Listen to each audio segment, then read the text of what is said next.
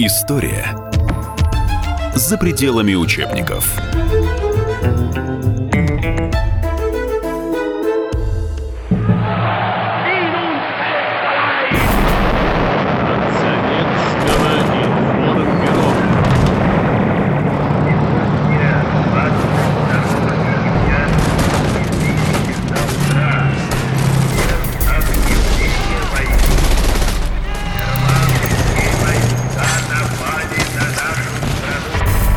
После нападения Гитлера жители США рвались в СССР служить добровольцам. Сегодня в это непросто поверить, но после того, как Германия напала на Советский Союз, многие рядовые американцы просили записать их в ряды Красной Армии. Журналисты «Комсомольской правды» почитали обращения, которые янки отправляли в наше посольство в Вашингтоне.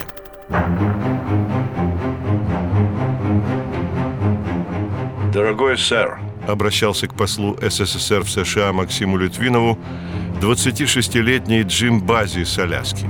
«Я хочу внести свой вклад в борьбу с фашизмом и думаю, что русская армия могла бы использовать меня в этом деле.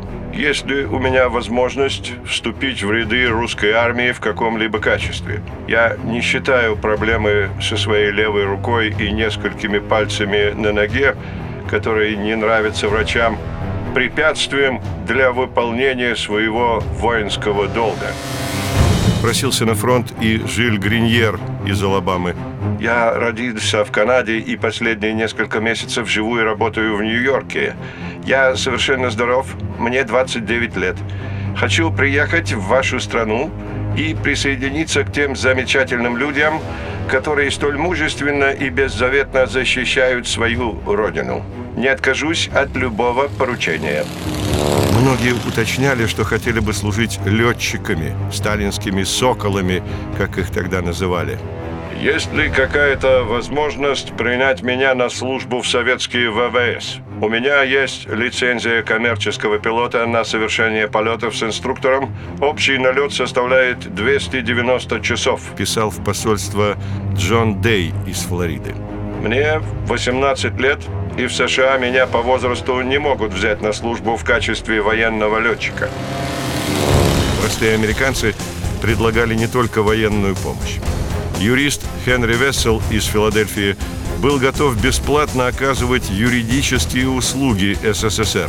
Некий Рабинович, восхищаясь мужеством красноармейцев, заверил, что скоро будет выступать перед техасскими ковбоями и уговаривать их сдавать деньги на помощь Красной Армии. Джордж Хельке из Ла-Круси, штат Висконсин, пообещал наводить мосты между правительствами наших стран и помогать в вопросах Ленд-Лиза. Самуэль Лэнсинг уведомил, что в его родной Калифорнии двадцать пять тысяч простых рабочих обязались отрывать от семейного бюджета и перечислять в фонд помощи СССР по двадцать пять центов еженедельно. Не так уж мало, если знать, что недельная зарплата простых работяг в то время составляла пять-семь долларов.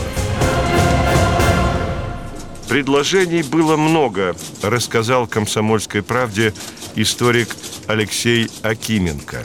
Предлагали одежду, вещи, а за всю войну американцы собрали в помощь Красной Армии свыше пятьдесят тысяч долларов. Случались и курьезы.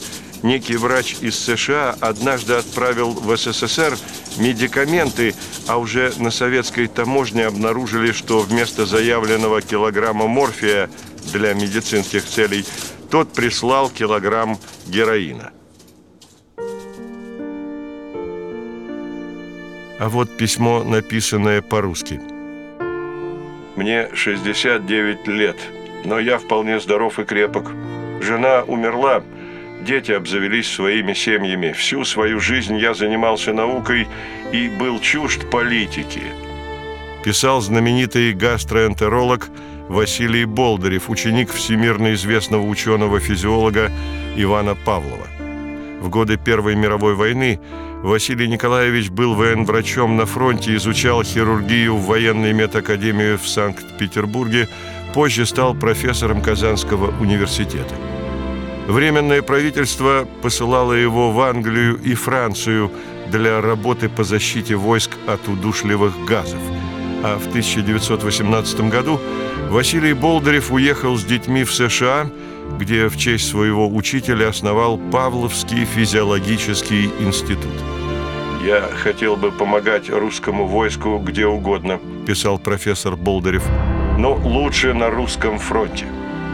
Таких русских американцев, когда-то покинувших Россию, но готовых вернуться и помочь ей, было немало. «Я не принимал участия в белой, красной или розовой стороне российской жизни, но все знают, что я русский», убеждал бывший офицер российского императорского флота Николас Эрвест, живший в Сан-Франциско. Одним из первых откликнулся полковник-белогвардеец Яков Лисовой. После поражения Белой армии он некоторое время читал антисоветские лекции в Европе, а в тысяча девятьсот двадцать восьмом году принял гражданство США. И вот спустя тринадцать лет, всего через несколько часов после нападения Германии на СССР, полковник написал: «Прошу вашего ходатайства перед правительством СССР о разрешении мне вернуться в Россию и в рядах доблестной армии принять посильное участие в защите России, русского народа и их правительства». А позже он предложил создать в США некое русское информационное бюро, чтобы на все невежественные атаки против России немедленно отвечать авторитетной и с ног сбивающей контратакой. Историк Алексей Акименко констатирует: гитлеровская агрессия против СССР примирила даже бывших идеологических противников. Многие американцы четко понимали, что фашизм несет угрозу не только отдельно взятому СССР, но и всему миру. Гитлер не остановится. Всего было более тысячи ста таких писем, но никого не взяли.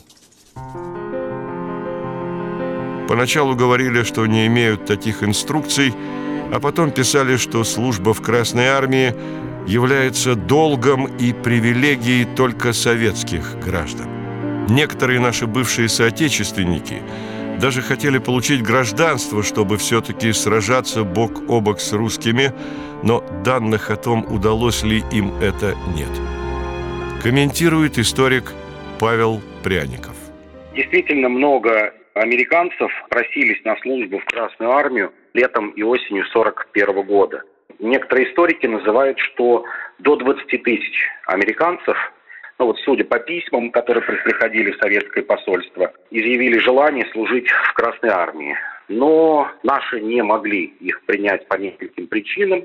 Это не очень еще хорошие отношения с Америкой в начале войны. Было непонятно, как отреагирует американское правительство на такую инициативу, потому что Америка не объявляла войну Германии, Япония еще не напала на США, и боялись, что это вызовет э, в верхах США ну, какое-то не очень хорошее отношение э, к Советскому Союзу. И решили все же не создавать эти интернациональные отряды, но вместе с тем была организована большая материальная помощь простых американцев Советскому Союзу. А вот от помощи оружием и продуктами СССР не отказывался. По разным оценкам, от четырех до одиннадцати процентов всей имеющейся у Красной Армии техники нам предоставили союзники. За все время войны США поставили в СССР танков и самоходных орудий тринадцать тысяч, стрелкового оружия сто пятьдесят две тысячи, самолетов почти восемнадцать с половиной тысяч, орудий и минометов тринадцать тысяч. Правда, стоит учесть, что львиная доля американских вооружений, около семьдесят процентов, поступила в конце войны в сорок четвёртом — сорок пятом годах, когда вопрос о победе СССР над Германией практически не стоял. Не стоит забывать и о том, что в тысяча девятьсот сорок седьмом году американцы выставили счет по Ленд-Лизу. Он составлял более двух с половиной миллиардов долларов. В тысяча девятьсот семьдесят втором году сумма была пересмотрена и составила семьсот двадцать два миллиона долларов. Россия, как правопреемница СССР, окончательно расплатилась по долгу в две тысячи шестом году.